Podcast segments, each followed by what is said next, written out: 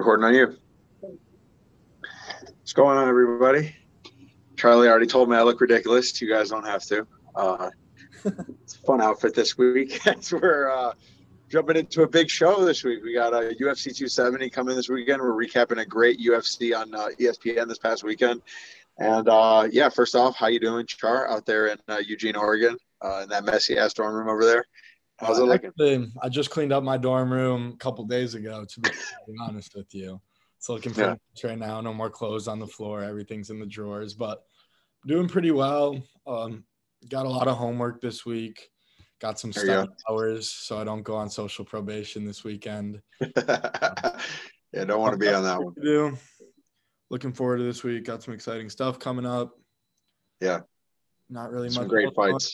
Yeah, um, very, um, very interesting fight card this weekend. We got the NFL playoffs, which I'm very intrigued by. Oregon yeah. basketball has been putting together some big wins. We just beat the number three and number five team in the country back to back. So it's a it's a good week to yeah. be duck.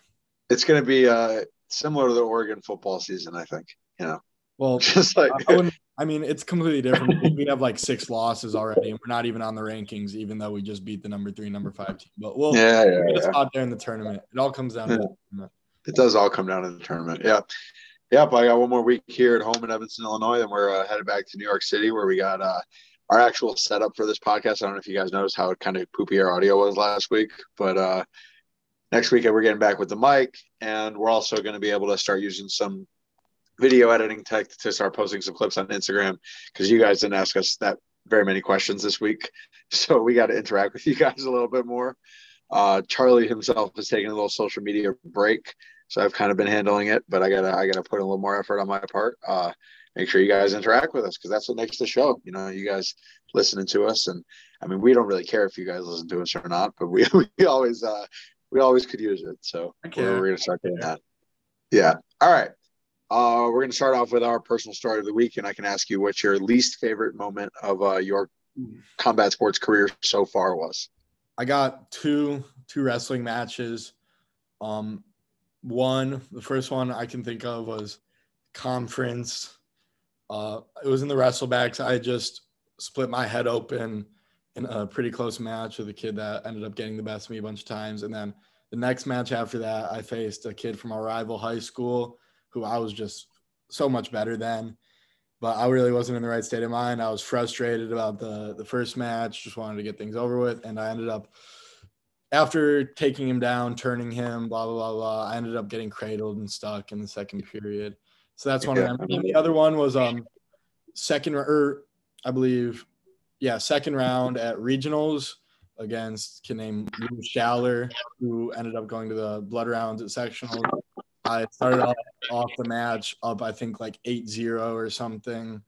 I took him down, turned him, held him on his back for like a minute, took him down again, and then I just got so gassed and he yeah. put the pressure on me, took me down a bunch of times, let me go, took me down, let me go. And I ended up getting pinned with like one second left on the clock, I think. Yeah. Yeah. My, all of our kind of uh, career moments like that. Start off with us kind of getting up real big and then losing matches because we weren't necessarily in the cardiovascular condition to get there. That's kind of where I'm at with some of my matches. Uh, well, my first one that I'm going to talk about is not actually about cardiovascular conditioning, but more so about a bad weight cut. Uh, my sophomore year against that same rival high school, uh, to the point where you know my body was kind of shutting down, but I decided to get on the mat anyway. I cut in excess of you know 25 pounds in uh, five or six days. So I got on the mat and instantly the first shot he took, my entire body kind of locked up in sort of like uh, bad cramps. I couldn't move and I tried to stand up. I couldn't stand up. So they ended up calling the match, giving the other team 16 points and we lost by one. So uh, yeah, that was real disheartening. Uh, the only real opportunity we had to beat that school. I beat that kid by eight points the very next week uh, when I managed to do my weight cut correctly. So that was really rough.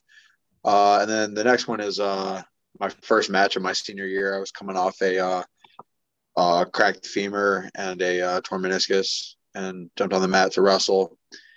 Uh, and this kid from uh, high school far away, Geneva, he bumped up two weight classes. He was ranked sixth, two weight classes below me, uh, but bumped up to wrestle me in my first match. I got up to a big lead, and my cardiovascular conditioning was not there. I ended up getting pinned at the end of that match. Uh, he went on to have a you know really good career wrestling uh, at the state tournament, and I just you know couldn't quite hang in that match. I yeah, uh, those are the matches I always look back on. I'm like, what was I doing? But anyway, uh, got to get through those uh, tough moments to make the good moments feel a little bit better. So I think we learn a lot from those moments for sure. Yep. Yeah, that's all about that. All right. we could jump. Uh, now we're going to recap the, the fight card that happened this past Saturday. Um, great main event. A little bit, I wouldn't say like a lousy, lousy other main card, but there wasn't, you know, the. it wasn't the greatest card. Yeah, there was. It's not, not going to win any events of the year awards. Let's put it like that. I mean, mostly decisions. Uh, I think there were two stoppages on the card. Uh, but yeah, uh, give me your overall take on that uh, that main event fight, which is actually now it probably held that card up from being kind of a shitty card. Uh, and Calvin Kattar, man, he looked like the real deal. He did. Um, I really liked how Giga Chikadze looked in the first round, other than you know him getting taken down. I thought he was he had the speed advantage. His uh, shots that was hard. His, his yeah. shots hard and clean. I thought, you know, watching the first couple minutes of the fight that Giga was going to go in there, hit him with some good stuff. Some of the shots he hit him with looked like they were really affecting Calvin. And I, I liked how he looked in the first round. I was seeing like, you know, he could get this finish. And then Calvin kind of just wore on him and fought behind the jab, big elbows. That lead elbow was a really great weapon for Calvin. Nasty. It was nasty. He ended up just battering Giga, you know. It, it was like almost like a Max Holloway versus Calvin Kattar type of battering. Yeah. His face was completely messed up. He looked, you know, pretty much broken by the end of the fight. Not to say that he was quitting by any means, because he was hanging in yeah. the time, but there was he looked like a zombie. He was just like his hands weren't up, his shots were lazy and sloppy. And I thought that Calvin looked unbelievable, best version of Calvin Kattar we have seen to date. Yeah, if that fight goes another 30 seconds, I think Calvin probably gets a stop. Um, real tough night for Giga, especially after all that shit he was talking. Seemed like he was looking ahead of uh, Calvin, trying to get that uh, unbooked title fight against uh, Alexander Volkanovski. Um, but yeah, you know, I, I really just think that, uh, you know, I think that actually, like when a guy goes on a long streak like this and takes a loss, I think that it's good for him. I think that, uh, you know, it'll be good for Giga to go back to the drawing board, maybe, uh, you know, take a, a fight maybe against a winner of Bryce Mitchell and Edson Barboza, something like that. Um, well, he already fought of, Barboza. Yeah, yeah. Well, so if Bryce Mitchell wins that fight, then that'd be a good fight. I'd like to see. Um, but yeah, you know, I, I and then Kattar on the flip side, I'd like to see maybe in there with like a Yair Rodriguez type or a, a Brian Ortega type of. Yeah. I mean, those fights would just be nuts. That's those fights would be insane. I wrote down something about that. Uh, that Calvin Kattar versus Brian Ortega fight. I'm really interested to see that. Yeah, if that was like that, should be like a fight night main event type thing, or like a co-main event on a pay per view. And uh, yeah, the, those those fights would just be insane. Yeah. All right, now we can get our working our way. I got. I mean, I don't really like. You know, people are like saying that Giga was maybe like too hyped up, and I don't really think that his status drops all that much from yeah. this. But you know, he's still he still was the same fighter that we thought he was. He's got the kicks, the clean boxing it was just you know he faced a better man that night, and I don't really see his status dropping too much from this. I think I think if anything, like uh, well, I mean, I think a lot of people are saying that he was hyped up just because of all the shit he talked. But I think if anything, his stock rises considering we saw him go through the fire of an actual tough fight. He hasn't really had any tough fights since he lost in the contender series, and that was mostly just because of wrestling. Um, we haven't seen him really get battered and show off his chin, and that guy's got a fucking chin. I mean, his chin is mm-hmm. crazy for sure. He took some abuse. Very hard. Yeah, and that like you you heard Calvin Kattar's like it's the thing with Apex, you can hear everything. You heard Calvin Kattar's corner yelling Stephens, and he throw that elbow that he threw out Jeremy, knocked out Jeremy Stephens with every time, and he just landed it every time. And Giga was just walking through him, and he didn't get dropped till like ten seconds left in the fight, and it could have even been stopped, but I don't know. Uh, just a great fight already, like a fight of the year contender. I'm sure we'll actually mention this one at the end of the year. I, I don't imagine this fight will be the fight of the year. I have no illusions about that, but considering all the crazy fights we have coming up, but this is just an awesome fight. It's a great fight. Uh, I think we can move on to a couple of the other fights on the card to touch on those a little bit. I wasn't Yeah. too intrigued by most of them. I think we owe an apology to uh, Jake Collier, though. Yeah, I mean, we, we, we really shit on that fight. Let's be honest. Uh, he ended up and- having a pretty exciting performance. Uh, Another thing I learned about Jake Collier that I had noticed before, but I didn't like think too much of, is Jake Collier uh, two years ago was a middleweight and he weighed in at 264.8. So when he was a middleweight, he had a six pack. He was skinny. I mean, I gotta maybe I can maybe even find it. No, I don't want to even go through the. I mean, you can find a picture and pull it up of Jake Collier as a middleweight. He had a six pack, and uh, you know he went up to light heavyweight for one fight, then took a fight against Tom Aspinall. I think he weighed in at 230, and then all of a sudden now he's weighing 264.8, and he looks good.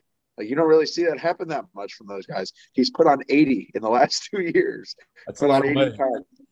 Yeah, it's a lot of weight, and uh, you know he looks good doing it. Uh, Chase Sherman, obviously not like a ranked contender or anything, but a tough guy, and uh, yeah, put on a good performance, an exciting performance. A fight that we kind of shit on a little bit uh, ended up being a pretty good fight, slugfest.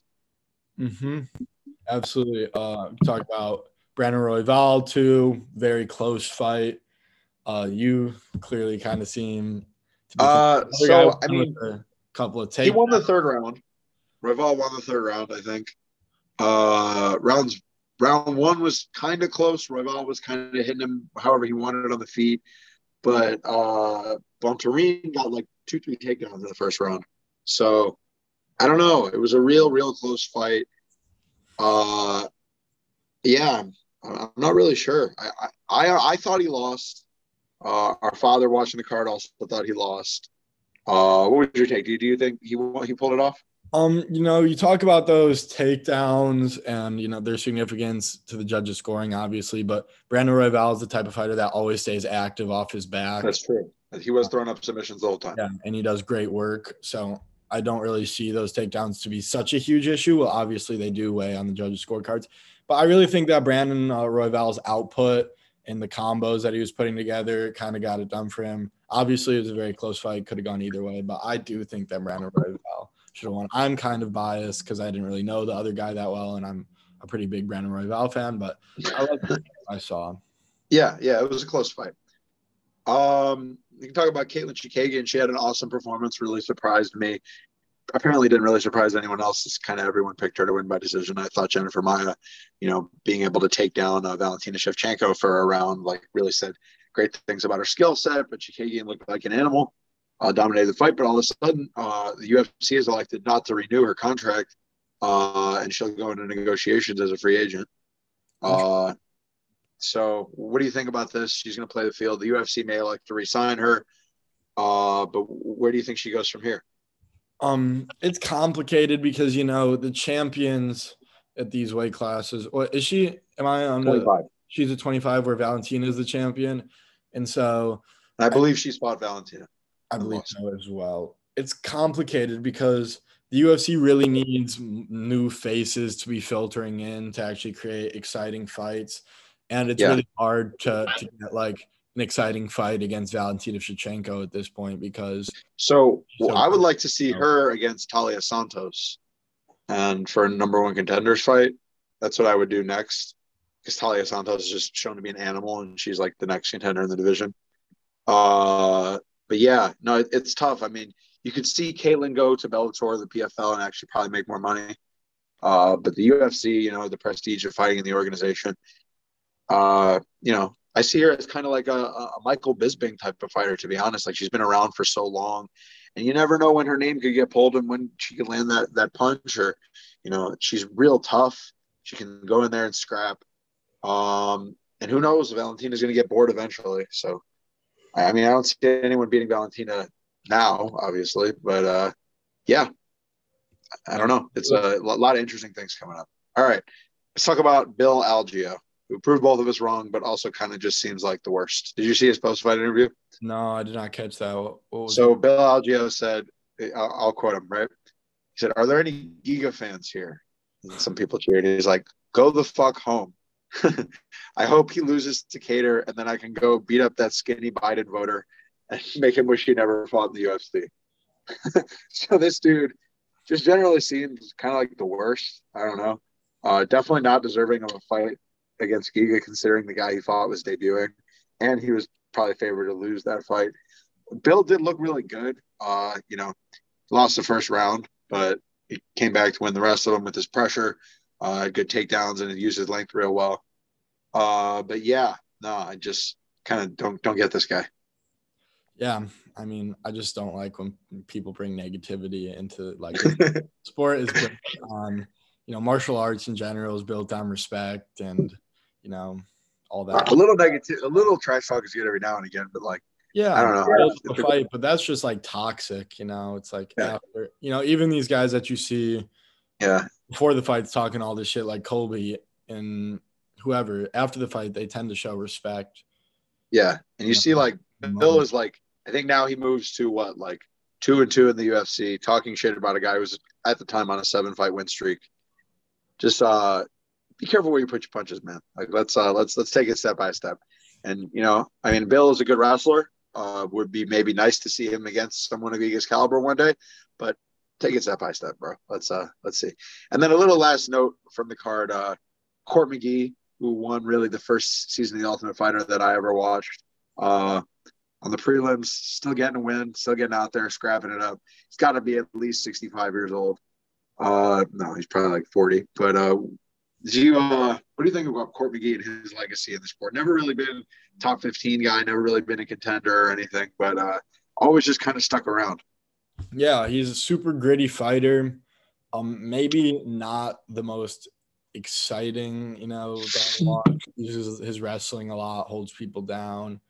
Yeah. But I'm I mean, I'm happy that he's still out there winning. I'm surprised that he's still signed. You know, Dana's letting all these guys go, and it doesn't really. Yeah. Like well, it's like him and Sam Alvey, like these gritty guys who maybe lose more times than they win, but uh, you know, just they're they're company men. They always kind of tend to say yes, and they just get in there and fight. So yeah, good for yeah. him. Man. Good for him.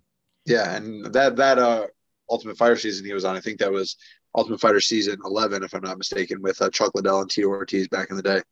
Seems like an eternity ago. It's when I first started watching fights, but you know, I got I get nostalgia from that. It was pretty cool. Mm-hmm. Absolutely. All right, let's do it. The big ones. You know, when you look at this uh, UFC 270 fight card, the main card's only four fights as of now because of some COVID dropouts, and uh, this is not the strongest fight card outside of the main event and the co-main. Uh, but the main event and the co-main are all-time fights.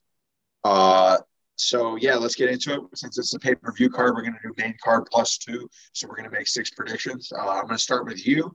Bantamweight, uh, second to last fight of the prelims, Raoni Barcelos versus Victor Henry. Um, I couldn't really find too much on this Victor Henry guy. Uh, he seems to, you know, not have a Wikipedia or whatever. But uh, Barcelos, he seems like he's a tough fighter. He uh, dropped his last one on a majority decision. But other than that, he has wins over like uh, Said Nurmagomedov, who's fighting later on that card, and he only has two losses on his record. And he's uh, you know, had, you know, he went uh five and zero oh in his first five fights in the UFC. So I'm picking him to win by decision. Yeah, I'm picking Barcelos by uh, submission. I think that uh, you know Victor Henry obviously not like a super well documented guy. How he does have those wins over Said Nurmagomedov was on a pretty big streak before he dropped his last fight to uh, Ricardo Ramos, I believe. Uh, but yeah, you know, uh, I think it'll be a good showcase of his skill set. I'm looking for him to get a submission second or third rounder. Absolutely. And we can move on to uh, Brazilian Jiu Jitsu legend Rodolfo Vieira or Rodolfo Vieira versus Wellington Turman. Uh, I think this is could be a fun fight, an interesting one to watch. It's always fun to watch a specialist like Hudal- Hudolfo get in there. Um, and this other guy, Wellington Truman, has lost three of his last five. And I'm looking for Hudolfo to get in there, take him down, and slap a choke on him. Yeah. So let me just make sure Wellington Turman. Turman, not yes. not Truman.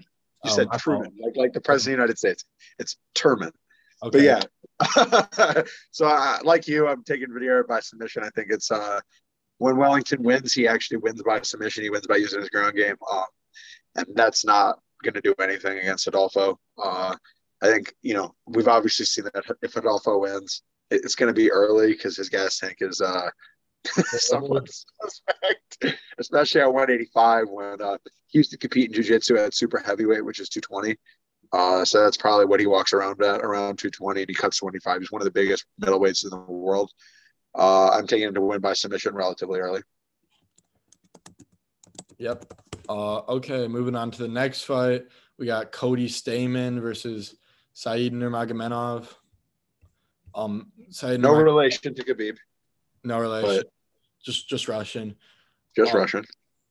Said Nurmagomedov is a pretty exciting fighter. Has some some good finishes, and uh, I'm looking at this one as it's going to be like a close fight. You know, both these guys are high output, well rounded fighters, but I think Said can get it done by decision.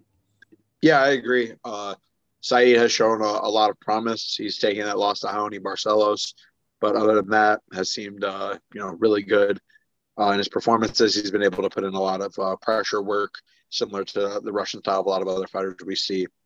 Uh, so yeah, I'm going with uh, Nurmagomedov by decision, and then we can jump up to welterweight in a fight that was supposed to be Michel Pereira versus Movsar Evloev, Evloev, which was going to be an, an incredible fight. Evloev undefeated, uh, one of the main prospects coming out of 2021.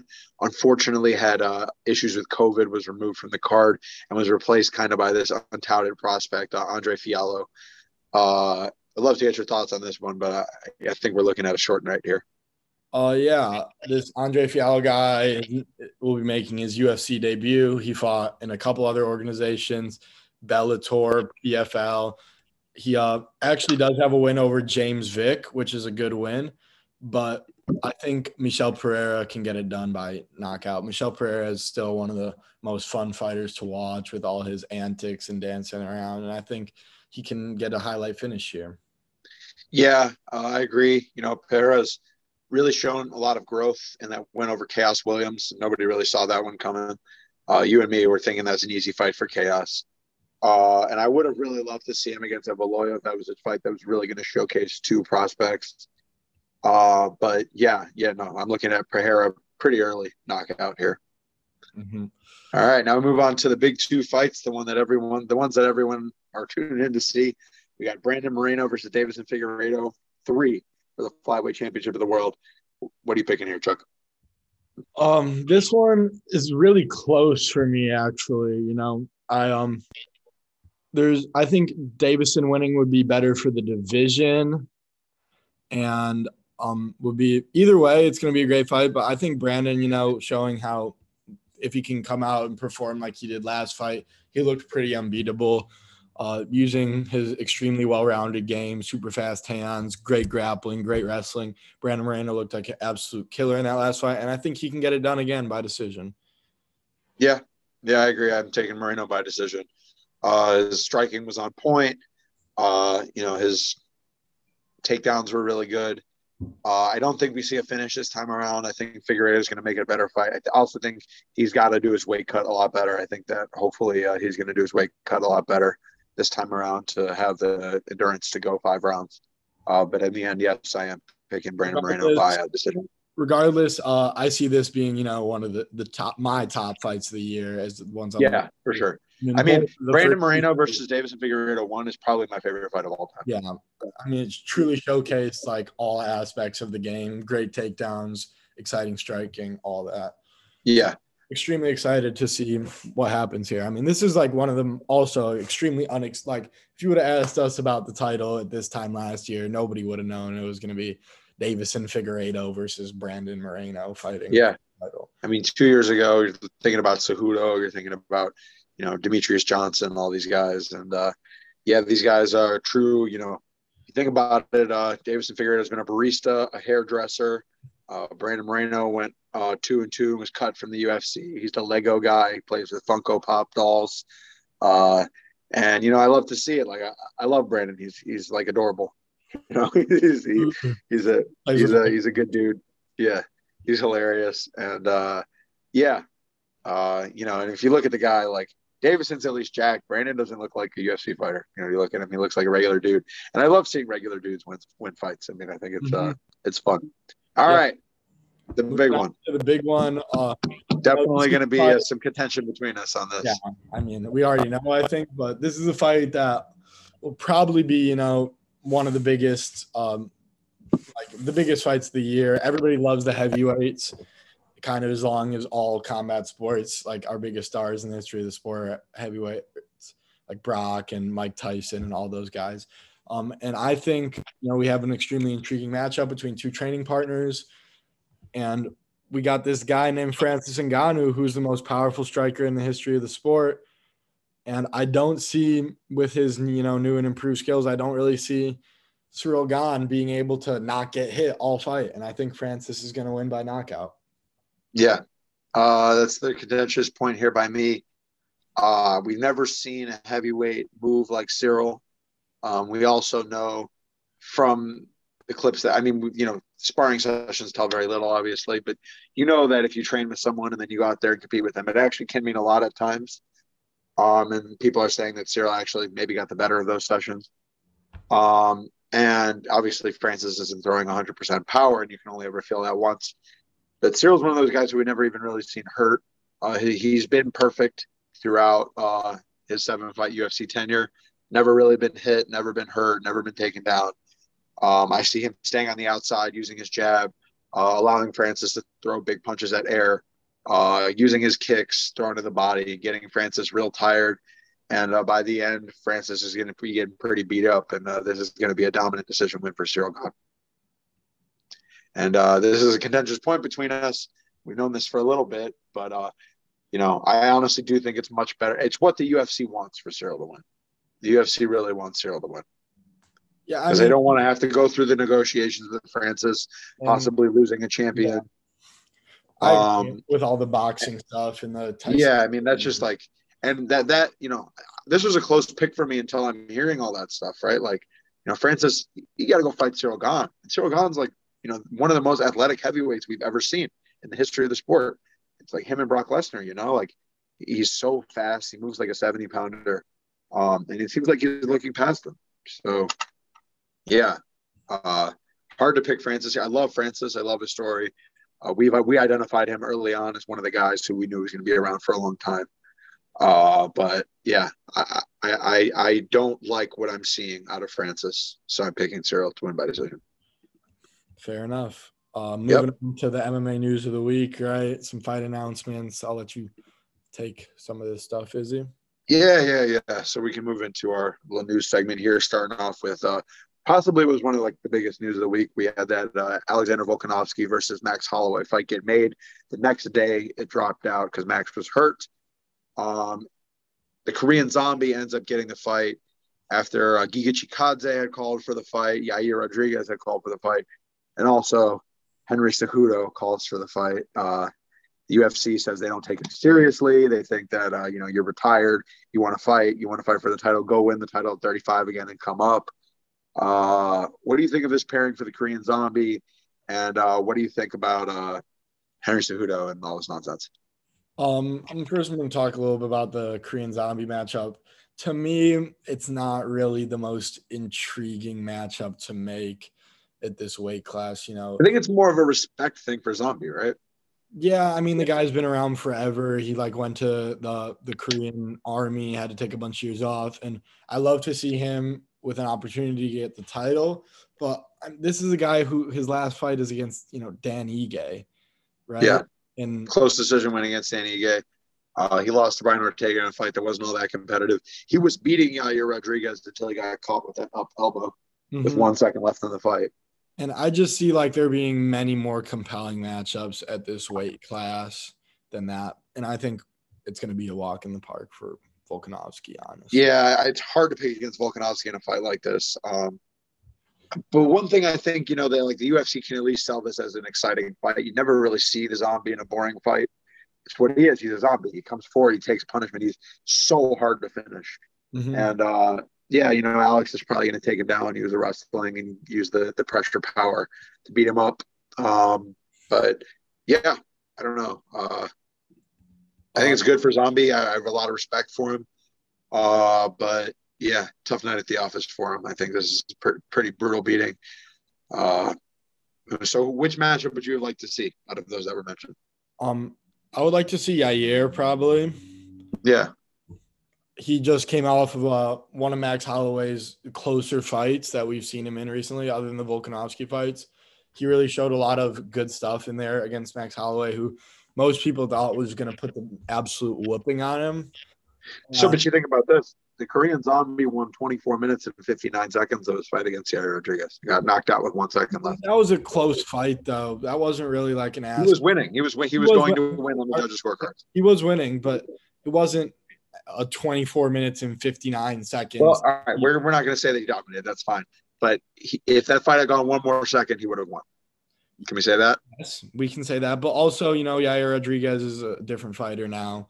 Understood. Was. Yeah, I mean, I, I liked I liked uh, his training with Izzy Martinez. He's doing the wrestling stuff. Obviously, Max still took him down, but uh, yeah, you know, I think it's tough for the UFC to try to turn him around. I'm not even sure if he's uh, eligible to fight yet because he did take a pretty big beating in the Max fight.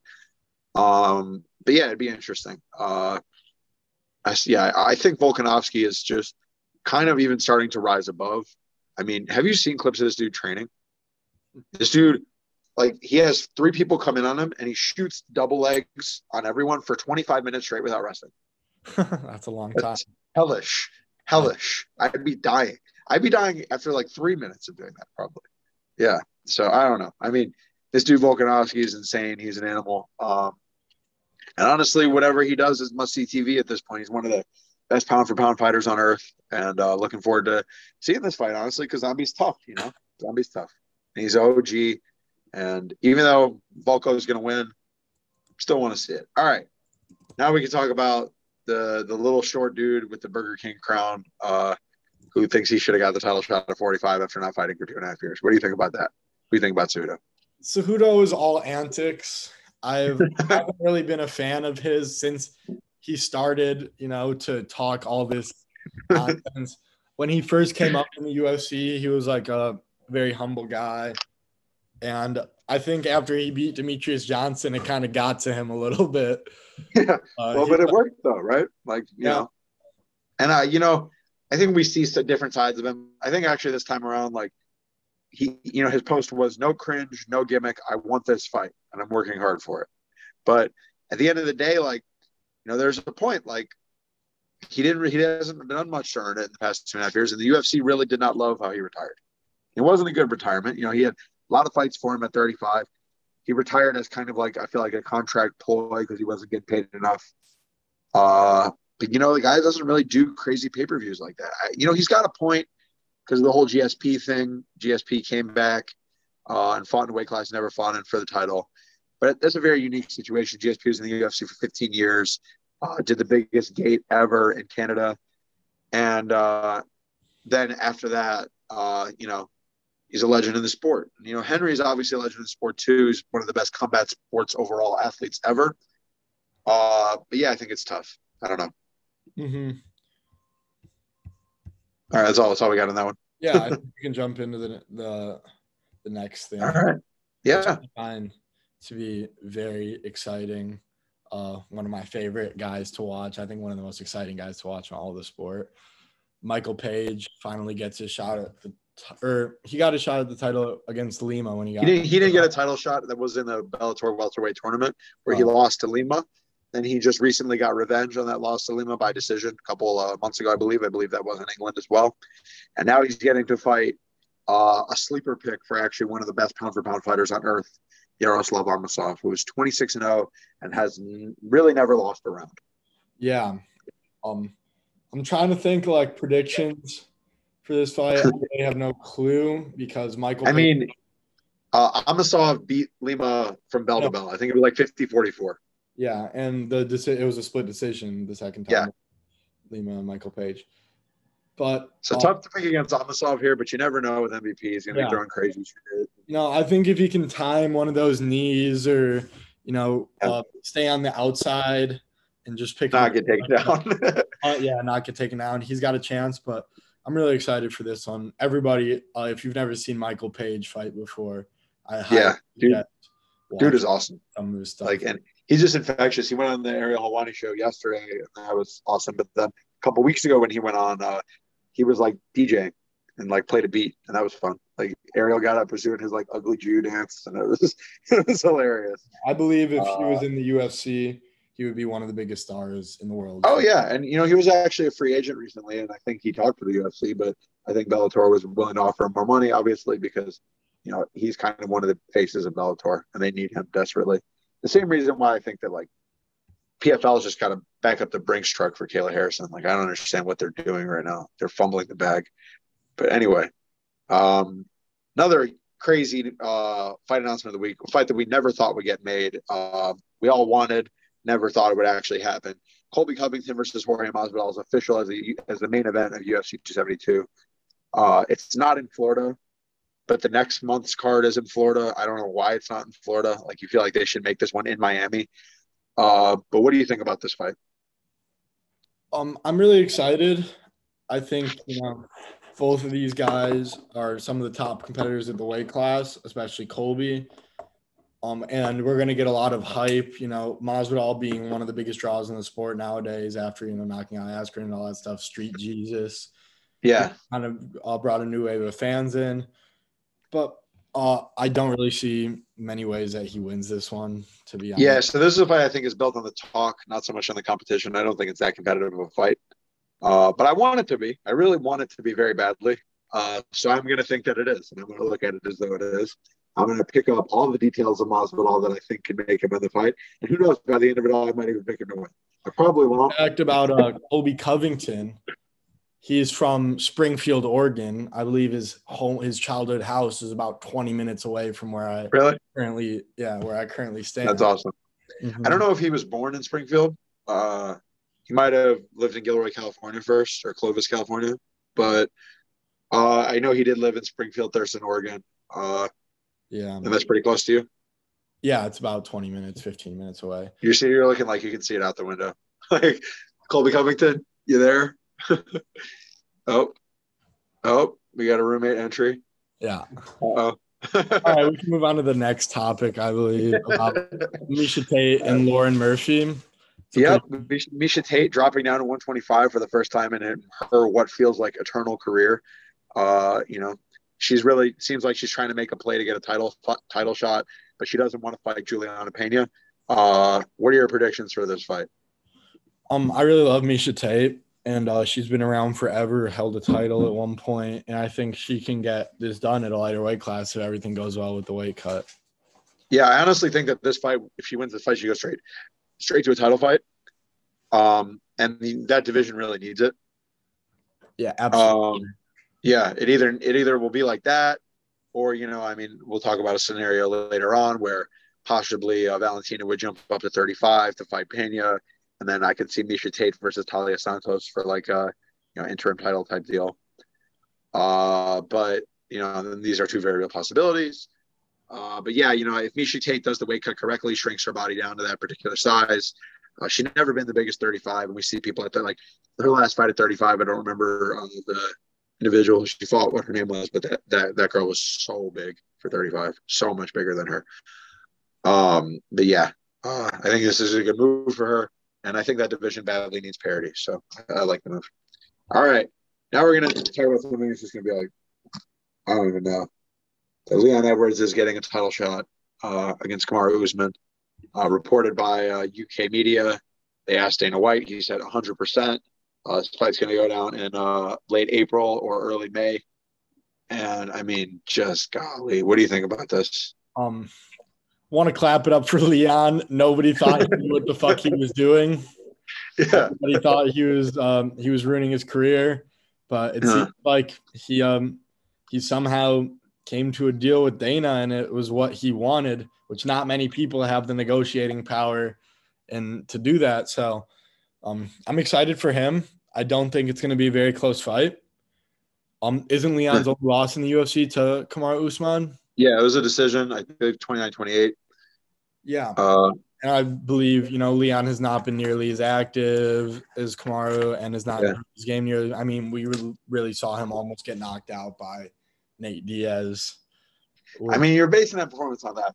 I think it's a closer fight than a lot of people are letting on. Uh, Leon really showed a, dy- a dynamo of skills in that fight. Uh, I will be honest, I was watching it on my phone uh, and I was falling asleep. Uh, before he almost got knocked out. I was like, oh my God, what's happening?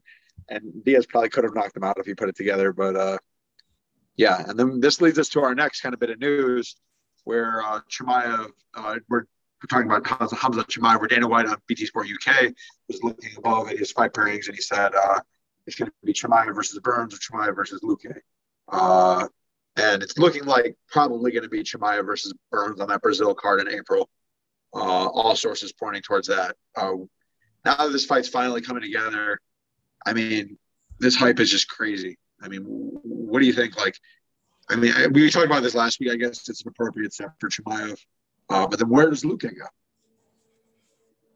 Um, I'm not really sure. You know, you got all those guys really in line to fight um for the title against uh Kamaru, like we were talking about earlier.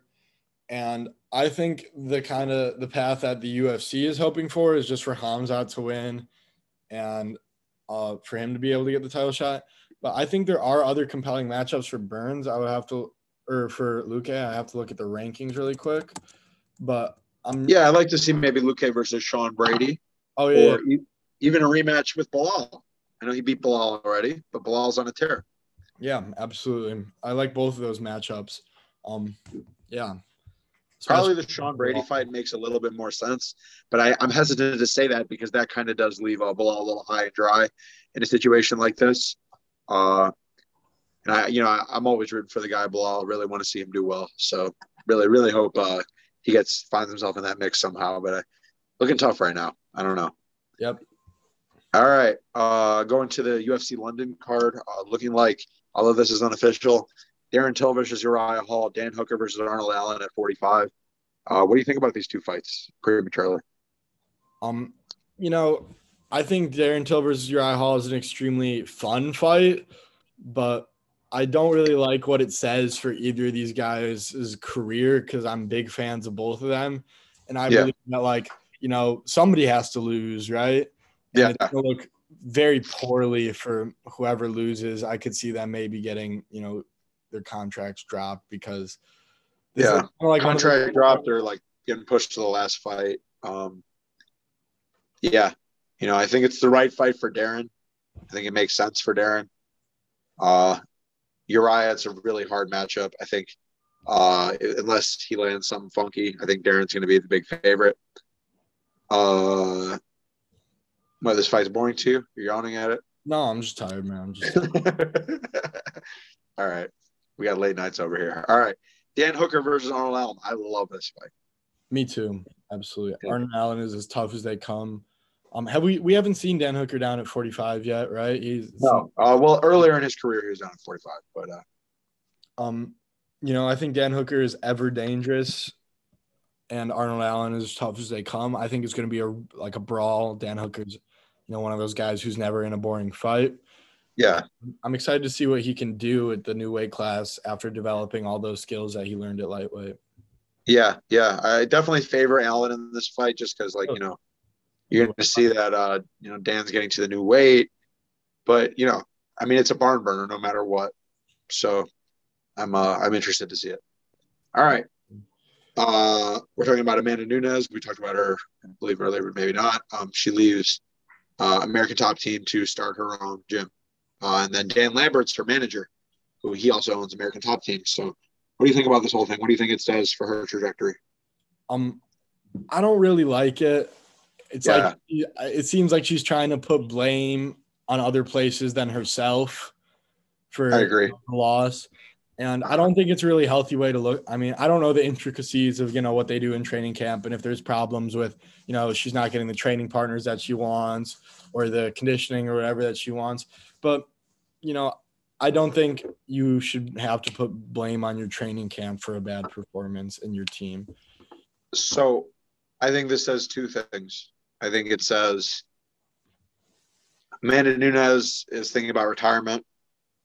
So she wants to build up, get some money going, get other revenue streams coming in.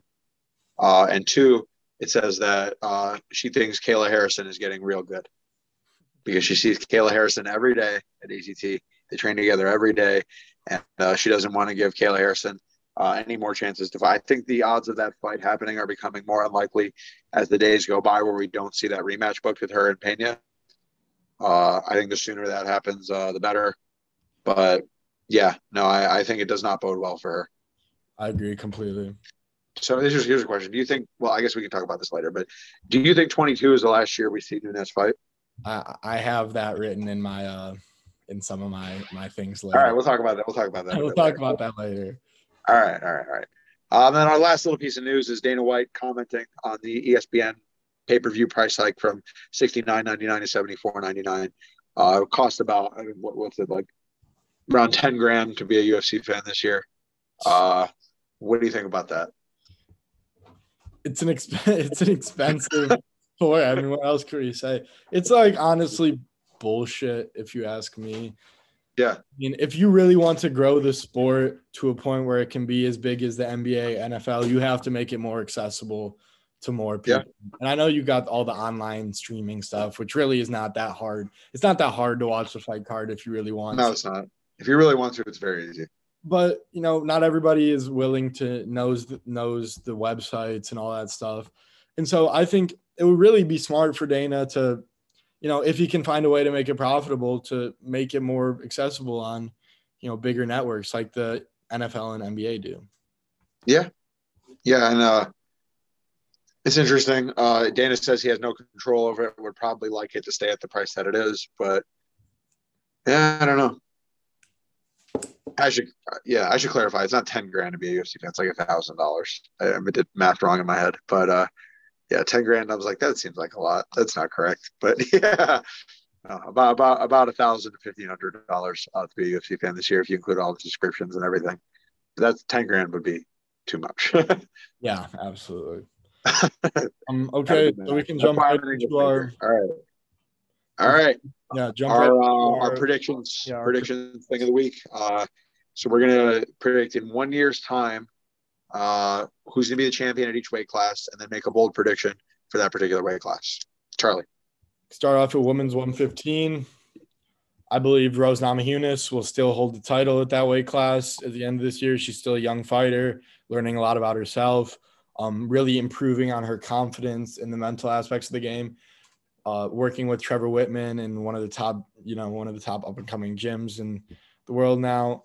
Uh, so I think she will hold the title. And my bold prediction is that Amanda Lemos will fight for the title at some point next year, which I maybe is not that bold, but Yeah, she's good. she is great. Yeah. Uh, all right. So I also have Rose Namajunas as my champ, and my bold prediction for the year is that uh, Rose moves up to 125 to fight Valentina Shevchenko and loses. This Okay. Interesting one. Yeah, not that bold.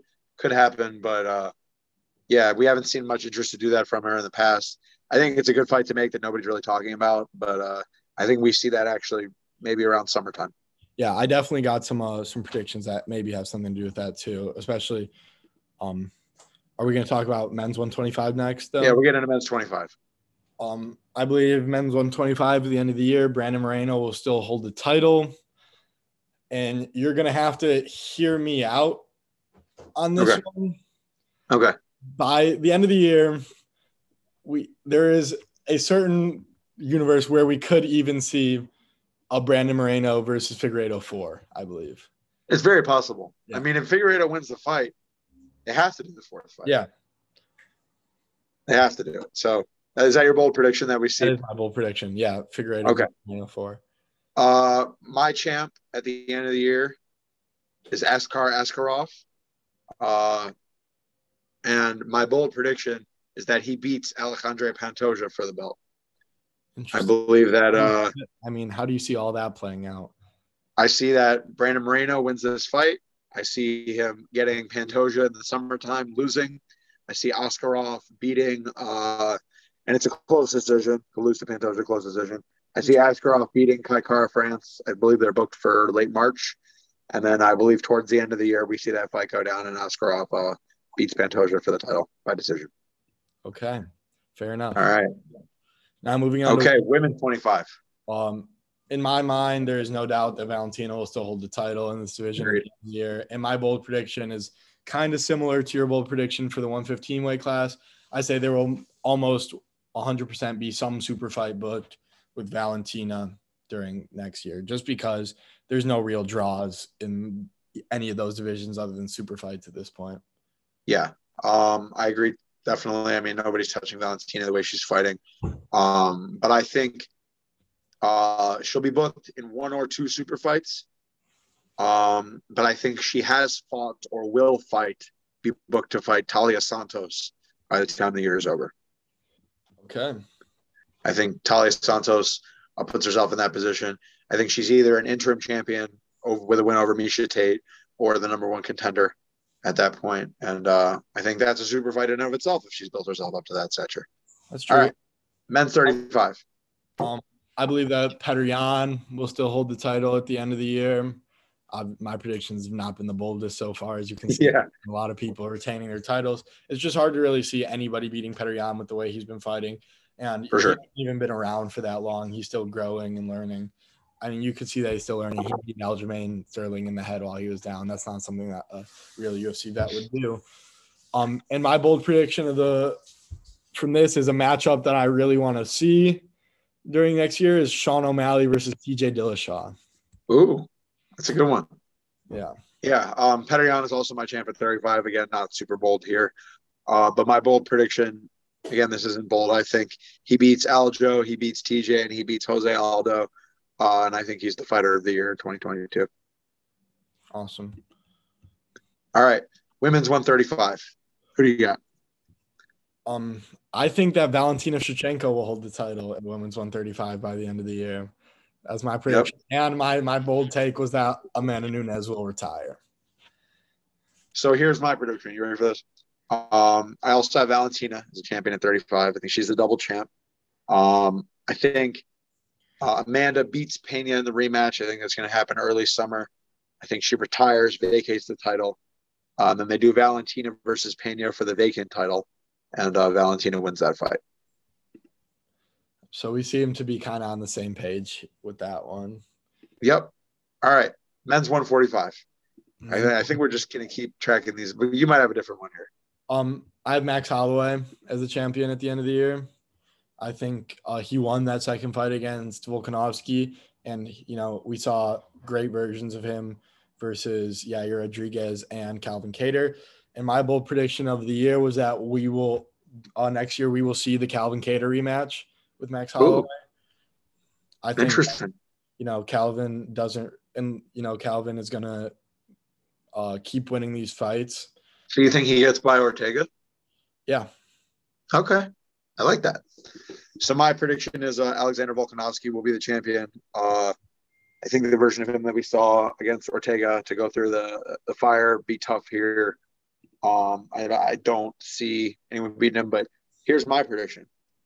I think he doesn't even fight Holloway this year. I think Holloway is it really hurt. Uh, there's a lot of mystery mystery surrounding his injury, and I don't know. Maybe we'll see Max go up to 55 and fight a Conor. Maybe we'll see Max go do some stuff to try to make money. Max is young. He's got a lot of longevity in the sport. He can come back and fight Volkanovski whenever he wants. Uh, but I don't know if we see Max going that route now. yep, that's fair enough. All right. Women's 145. Oh, I mean, is there on the UFC website? There's not even rankings for women's one. There's not rankings. Literally just The man just the man the champ. yeah. Uh, so You think there's no division? Yeah, When, when your son? likely. I mean, yeah, I think there will be no division. I did not write down anything for women's 145 because there's no rankings. Yeah. Uh, I think uh, Kayla Harrison will be the champion at women's 145 in one year's time. I think they'll line up a fight for her against really whoever. It doesn't really matter. Um, and I, th- my bold prediction, and I, it's really hard to say this because they've been trying to do it for so long. My bold prediction that women's 145 in one year will become interesting. I know it's really hard for it to become interesting, but we saw it with 20, we saw it with 25. It happened real quickly with men's 25. Even women's 25 wasn't super interesting. Now you got a lot of rising contenders coming up the ranks. Uh, so yeah, my bold prediction is women's 145 becomes interesting. All right, your prediction? Uh, for men's 55, Yes, men's 55. I believe Islam Makhachev will hold the belt at the end of the year. I think um, we'll see that fight versus Charles Oliveira very soon. It'll probably be the next time Charles Oliveira fights, if you ask. Or no, he's fighting Gaethje, right? Yeah. So after that, I believe it'll be the next time that Charles Oliveira fights after the Gaethje one. And my bold prediction of the year is that Conor McGregor will fall off the UFC rankings and maybe retire. All right. Uh, I also have Islam Makhachev as my champ at 155. And uh, but my bold prediction for the year is that Makhachev versus Oliveira takes place in like a November to seven December card, and that's the fight of the year. Uh, it's a real close back and forth battle, and I think we have an immediate rematch booked in 2023 to end the year. That's what I think. I think I think that's just an incredible fight, um, back and forth battle, and uh, I think, yeah, we'll see an immediate rematch booked for the beginning of 23. I think a lot of people will be upset that Oliveira. I think it's a decision. I think people will think Oliveira wins. Um, and yeah, all right. Uh, 170. 170. I have Kamaru Usman still holding the belt by the end of the year. Um, people are talking about him. You know, I think there's a chance he moves up to 85, but I, even if he does, I don't see him really vacating the 70 belt because it doesn't seem like he's had much trouble making the weight or anything. So I see Usman holding the title. And my bold prediction is that um, at some point in the year, we'll see a Sean Brady versus Hamza Chimaev title eliminator. Interesting. Very interesting.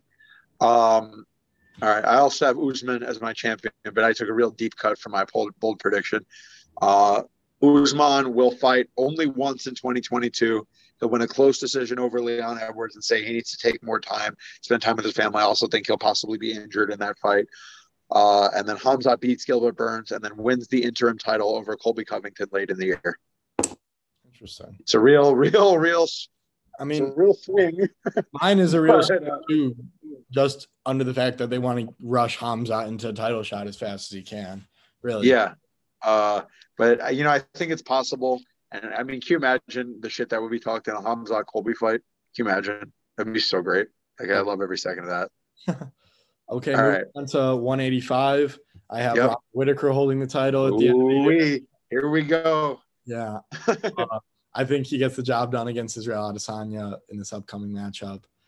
And um, my bold prediction is that Paulo Costa will get busted for steroids and eventually be dropped by the UFC in this. That's awesome. Year. That's awesome. Love it. All right. Here's my hear me out. Israel Adesanya will be the champion at 185, but he'll be the champion again. I think that uh, he'll lose the fight to Robert Whitaker. I think Robert Whitaker will defend the belt once, and I think at the end of the year, uh, Adesanya will get it back by knockout, uh, and possibly maybe say goodbye to 85. Who knows? Interesting. Okay, yeah. moving on to 205. Um, we we may even have the same one here. I have we definitely do. We have I have Yuri yeah. holding the title by the end of the year. He's looked like absolute wrecking machine. And I have a I have a pretty interesting uh, deep cut here. I think that by the end of the year, Jamal Hill will fight for a title at some point. So I have exactly the same thing. Really? I have Yuri Prochazka as my uh, champ, and then I have Jamal Hill will be booked to fight for the title or will have fought for the title by year's end. That's kind That's of pretty random. Yeah. I mean, yeah, but like you know, he's looked real good. I think he has a fight booked actually. Does he? Uh, let me look. I, I actually know he does, but I want to make sure before I say who he's fighting. Um, Johnny Walker. That's oh. a great fight. Yeah. I mean, hopefully we see the Johnny Walker that actually wants to fight.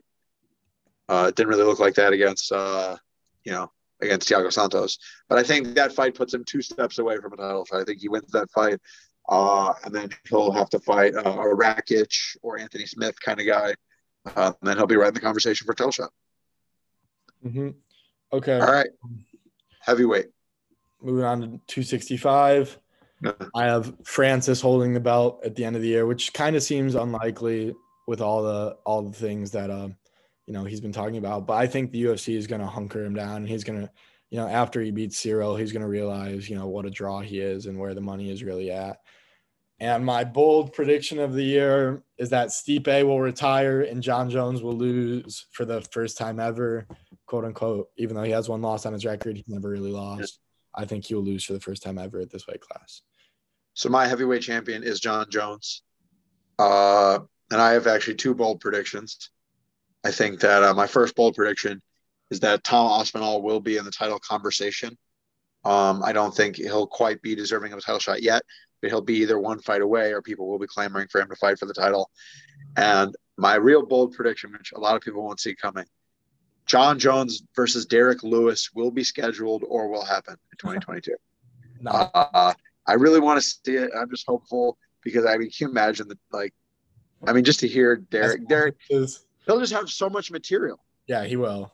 Yeah, I mean, it's just it would just be so great, and I, I would just love every minute of it. Me too. I don't think that fight would be close at all, though. Well, you never know with Derrick, right? You didn't think the Curtis fight was going to be close at all either. But it's not. It's not Curtis Blaydes. It's Jon Jones. Understood. Yeah, I understand. All right, that's it for us. Yeah. Uh, we'll pull we'll pull that up on social media this week. Uh, I was largely dominant in the uh, the MMA awards of the year, but uh, you know, Charlie's taking a social media sabbatical, so he can't really ad- advocate for himself. Yeah, I did Um, polls where get like all the votes. No, no, no. You, you won obviously with Dana White over Ben Askren for promoter of the year. Um, but uh, yeah, I think the rest of them I kind of carried. All right. Uh, we got our two top five games of the week. Uh, you want to start with the funny one or the serious one? Uh, I think we could start with the funny one. I All right. I have written down first, so why not? All right. Our funniest MMA fighters in history, kind of like a basic one this week, but we we had a lot to a lot to work with. All right. Yeah, quick layover from last week's episode.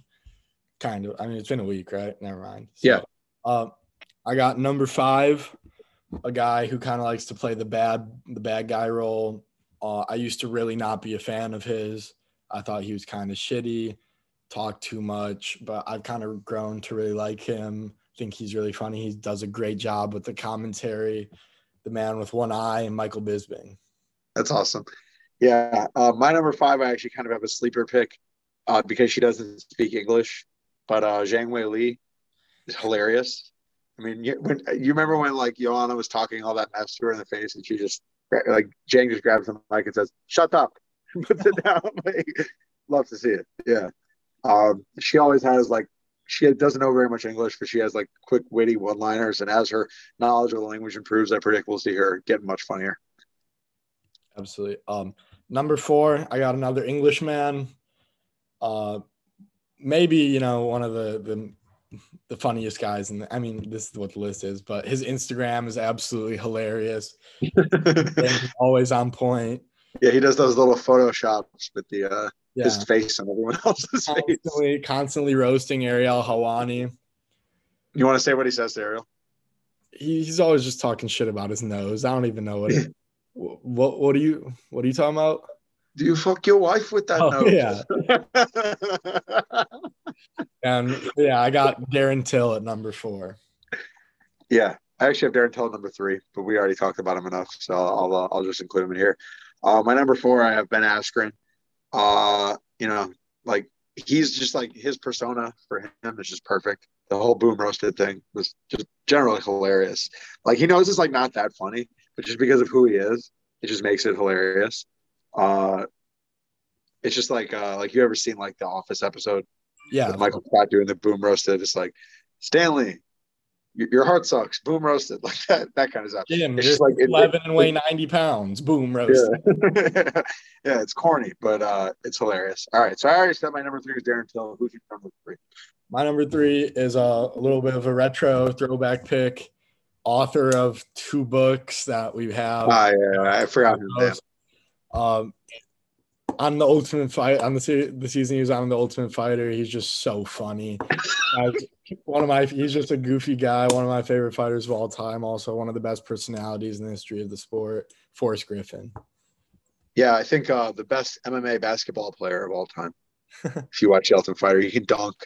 Uh, the contestants of the Ultimate Fighter season that he coached against Rampage Jackson, uh, they described him as Larry Bird in his prime. so that's awesome. Uh, yeah, my number three is Darren Till. So I'll jump into my uh, my number two pick. Uh, you know, does a lot for the sport with his promotion. Uh, says he doesn't know where to find the rankings, even though he makes the rankings uh, he's on the rankings board. um, just just a generally hilarious individual. Uh, Chael P. Sonnen, uh, you know, from Oregon as well. Uh, West Linn, is that close to you? West Linn, no Oregon? clue. I have no clue. I would imagine I it is. I don't think. Um, I have no. I know it's not like that close. Not Yeah. Springfield, but Yeah, All right. I was, uh, I was pretty reluctant not to put Chael on my list because I really do think he's a very funny guy, but I think he tries a little bit too hard sometimes. Oh come on. Uh, so I didn't put him on my list. But at number two, I have uh, a guy who does the best post game interviews, the post best post fight interviews in the game, uh, throwing his cup in the stands. Uh, I, you probably have this guy at number one, yeah, by the, the look on your face. Derrick Lewis, I have at number two. So who do you have at number one? I You'll mean, see. there's nobody funnier than Derrick Lewis. you'll see. Well, that's my number one, Derrick Lewis. Oh, Derrick I mean, Lewis, your number one. Okay, my yeah, number my number one is another throwback. Um, very underrated. Was hilarious on the season of the Ultimate Fighter he coached. oh, you're just gonna go. Okay. I mean, My number one he's not, that, Rampage Jackson. he's not that funny. I think he's hilarious, dude. He's great. Yeah, like he's funny. I wanted to put him on my list. He was like a HM for me, but like he's not funnier than Derrick, man. I think I he's mean, come on, dude. He's just Derrick before Derrick was Derrick, but then Derrick's better at what he does, I think. But anyway, all right. Well, that's our list. I mean, I, I just I can't believe that Derrick Lewis wasn't his number one, but uh just because you know Rampage wants to call someone a mermaid. But happy anyway, that neither of us had Conor on our lists. I'm very yeah, he's not one. He's not that that. No, he's not. All right. Probably. most unlikely champions in UFC history. That's our uh, our, our next top five. Okay. And Charlie start off here. Coming in at number five, I got a guy who is super old and fighting way Okay. bigger fighters during his time period. Um, he kind of has been like, you know, he originated like the ground and pound in the UFC and really showed what wrestling could do. Randy Couture.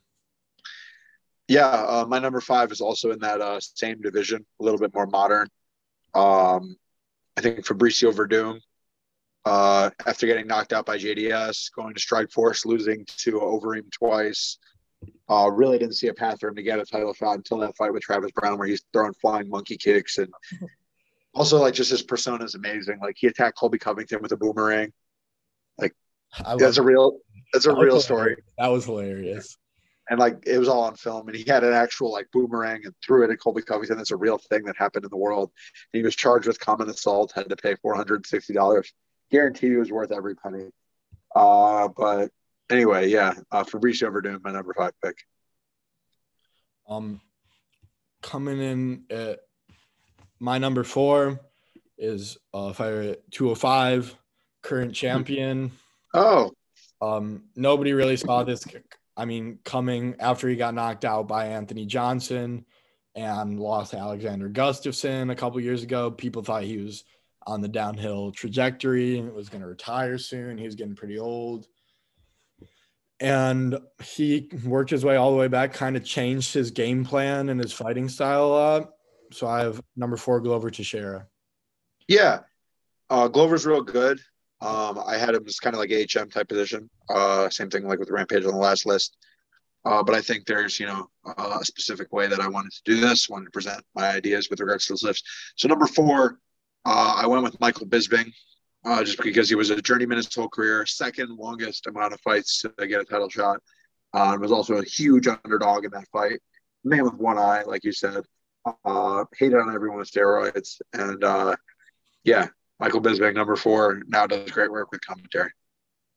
Okay, I got number three. Uh, another current champion, a guy that had a super long road to the title, has showed so many improvements in all aspects of the game, has been beat multiple times in the UFC, um, and never gave up, kept falling forward. Brandon Moreno. Oh, Brandon Moreno. I thought you were going with my number three, Charles Oliveira. No, Um, I mean, you might have Charles Oliveira more up on your list. You don't have him on your list. no, I don't. Really? 28 fights to a title shot. You don't have him on your list. No. That's crazy. Yeah, he's my number three. Saw him go eight and eight to start his UFC run. Uh, take a lot of losses. Brandon Moreno's a good pick. I probably should have had him on here, but uh, I do not. All right. Next two. Number two. Number two is a guy that you had a little bit lower on the list. Uh, a, a double up from my last list, my number five pick for the Oh, man. fighters. He was a huge underdog. I don't even really think he deserved that title shot in the first place when he got it. Yeah, it fell out. It was a the Rockhold Weidman fight fell out, and then he got the, Yeah. the shot. Uh, but Michael Bisping, he uh, kind of you know shocked the world with that one. Yeah. So my number two pick is, I think, definitely going to be your number one pick. Uh, probably uh, Matt Serra. Uh, yeah. I mean, I just know you too well, right? I got I got everything up here, but uh, yeah, you know, like kind of like a not even a journeyman fighter in the UFC wasn't really even ranked in the top 15 when he received his title shot because the Ultimate Fighter shocked the world by beating GSP. So uh, yeah, Matt the Terror Serra is my number two pick. Yeah, that's my number one. Matt Serra won the season of the Ultimate Fighter. Get the title shot. Uh, everybody counted him out. He ended up knocking out GSP. Absolute menace. Uh, my number one uh, is someone who whose name you might not even know right now. Uh, she was very champion for a very very short time. Uh, she got it from winning a season of the Ultimate Fighter. Never defended her title. I don't think even got another win in the UFC after winning the title. Uh, in her last fight, was cut from the UFC after missing weight by nine pounds. So kind of had a really big fall from grace. Uh, Nicco Montaño, uh, after winning the season the Ultimate Fighter, uh, was the women's flyweight champion and was almost immediately stripped. But I've I don't think, but I don't think anyone can really think that she was ever going to be the champ. Yeah, absolutely. All right. So we're moving into talking about uh, our outside combat sports, um, talking about some college wrestling and some jujitsu events. Uh, we're going to start with wrestling. Uh, the Super Bowl, in my opinion, of college wrestling is coming up this Friday. Uh, Penn State versus Michigan. Uh, it's time to see if I'm a smart guy or not for chirping on Michigan all this time this year. I really, really think they have a shot to get it done here. Uh, but Penn State in these clutch spots, they like always seem to get it done. So I'm really, I'm, I'm having worries about this. What do you think about this, Chuck? Um, I haven't watched too much of either of these teams to be honest. But this is college one meet- wrestling, no, this is one meet that I'll for sure actually be tuning into. I'm really excited to see how um, these guys match up. I love Mason Parris and Stevan Micic and their respective matchups of that weight class. Miocic is wrestling Austin DeSanto, right? No, he's wrestling Nick Lee. Oh, he's wrestling Nick Lee. And then uh, you got Kerkvliet versus Mason Parris, which I don't think Yep. uh, Mason Parris is one of my favorite wrestlers in all of the NCAAs right now. So I'm just excited to see high level wrestling again. Yeah. And then so Aaron Brooks versus Myles Amine is a great matchup. Aaron Brooks, the returning national champ. Myles Amine, the returning Olympic bronze medalist. Um, yeah, like a lot, a lot of great matchups. This is definitely, I feel like number one and number two in college wrestling right now. Uh, will be decided by this duel. And uh, yeah, you know, th- there's also another dual meet that weekend. I- Iowa versus Oklahoma State. A lot of like homers for Iowa, Oklahoma State are thinking that's like the, the Super Bowl of college wrestling, but you know, Iowa's kind of fallen off. They lost a lot of their guys. A lot of the guys aren't wrestling. And Oklahoma State just really has that one annoying 197 pounder who I don't even want to say his name because he's really like super cringy everywhere he posts and talks. Do you know what I'm talking about? Okay. Yeah. Yep. All right. Uh, and then we just have this back now. And audio falls out when you get a call, I guess. Um, but why do Illinois D1 college wrestling teams suck so bad? Have they ever been good? I mean, we had uh, what's what's what's your what's your theory? I don't know that the coach. I don't know. I don't, I don't. You just think they should can't- be good. We should be good if you really think about it. I mean, we're one of the best states. We have Yeah. But, so I just think that they have trouble keeping the talent in state, and uh, I think that yeah, I think that uh, a lot of our states kind of laws and boosters don't really like value wrestling. Yeah, I agree. I mean, did uh Deakin graduate? Ryan Deakin? No, he's, he's got this is last year. Is he the number one seed at that division right now? Uh, two behind David Carr. Okay. So the Northwestern's got a shot at a national champ again this year. Yeah, they do. All right. Uh, now we got a huge grappling event also coming up this weekend. Craig Jones versus Pedro Marinho. Uh, my teammate for the couple of times that I've been to Unity, uh, Levi Jones, who I've rolled with, and he's just a fucking killer against Ty Solo.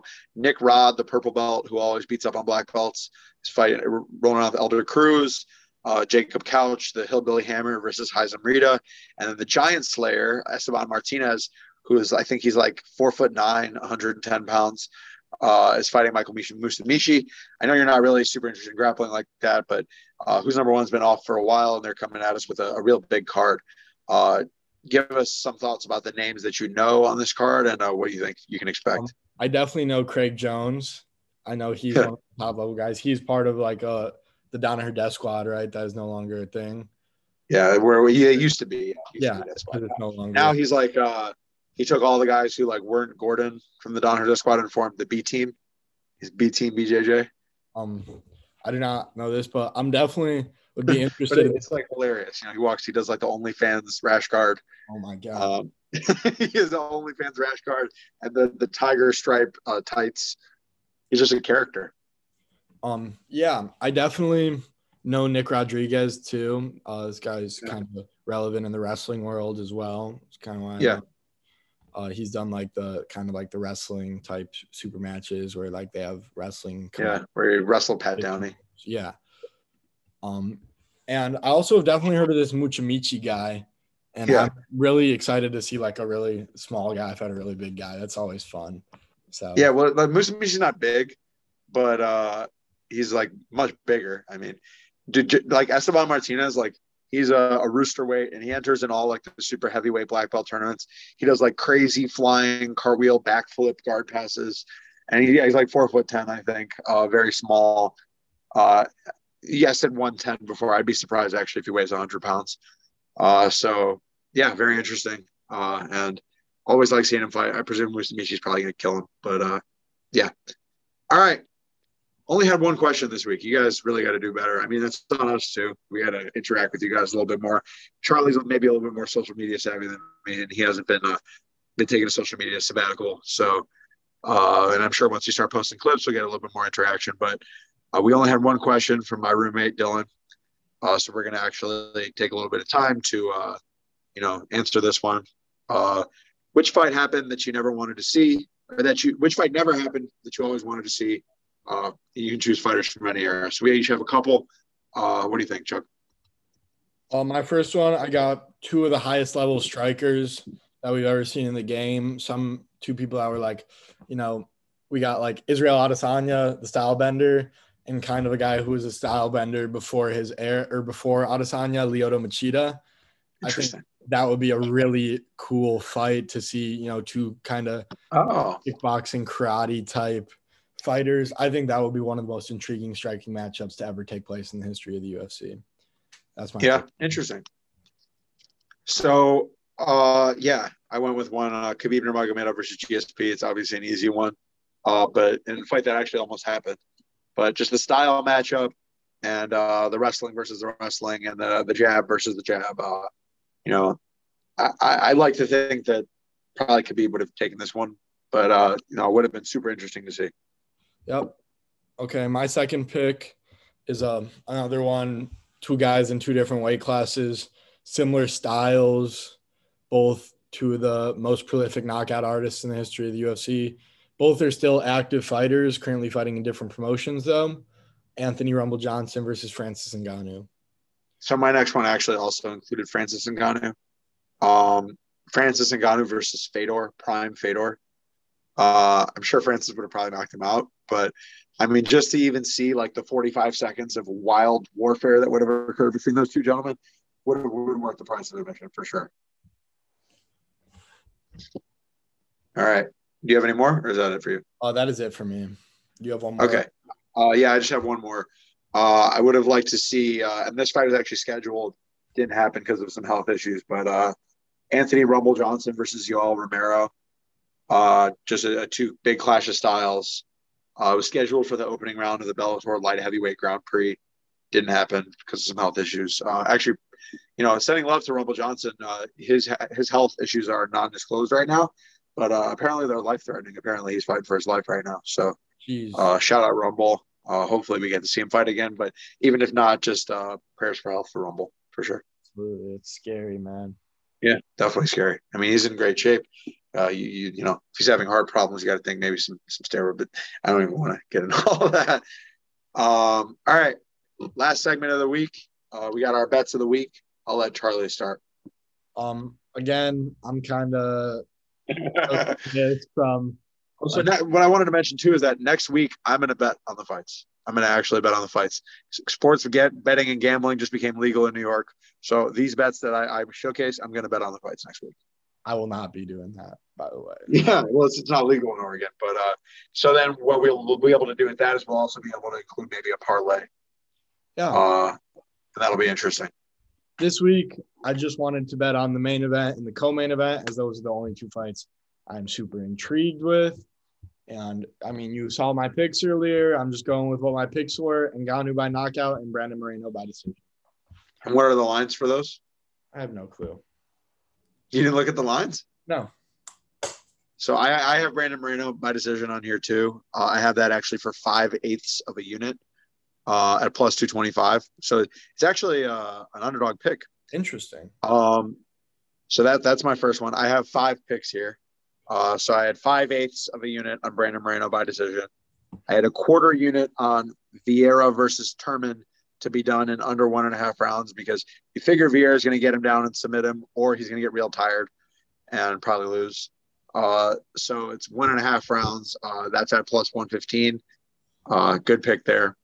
Uh, I did half a unit on Pereira to win by KO, TKO, or DQ. That's at plus 165. I have no idea how those odds are there. I mean, I, I would imagine that him by knockout is probably like the favorite outcome, but it's just what, what showed up. Uh, and then I have half a unit on Ciryl Gane by decision at plus 275. Uh, I think again, I'm getting a real good bet on that because I think if Ciryl does win, it's probably likely that it's going to be by decision. France has never been finished, never been close to being finished. So yeah, and then I, I just took a little nibble and threw one eighth of a unit on Gone versus Francis to end in the first 60 seconds at 12 to one plus 1200. Uh, I'm not going to be right on this one, but can you imagine if I was? I mean, That'd be crazy. I think there's a chance. have you ever watched Francis and Ngannou fight? No, that's the thing. Like, yeah. So if, if I hit this one, I wouldn't need to hit all my other ones. I'd still get a profit. I could miss every other pick and I'd still get a profit. I think there's a fair chance that does happen. Yeah. I mean, you know, if you say like if Francis wins and you said, oh, he won under a minute, I wouldn't be that surprised. Yeah, absolutely. Yeah. So those are my picks. I have five picks. Uh, how did you do last week with your picks? I don't remember. I think I picked. Um, I can look. Yeah, because I know I was down half a unit. So now I'm uh, up one unit lifetime. I honestly don't don't know. You don't know? Okay, that's fine. so for next week, uh, Charlie's gonna do his research. He's gonna find those uh, odds on DraftKings, and uh, gonna make a uh, gonna start keeping record of uh, how his unit picks are doing. We're trying to help the people. We're trying to make the people some money this week. Chuck. That's our goal. All right. Uh, thanks everybody for tuning in. We really appreciate it. Again, next week our sound quality is going to be a lot better, and we're going to have some more interaction with some social media stuff. So really appreciate you guys tuning in. See you next week. Thanks. Yee.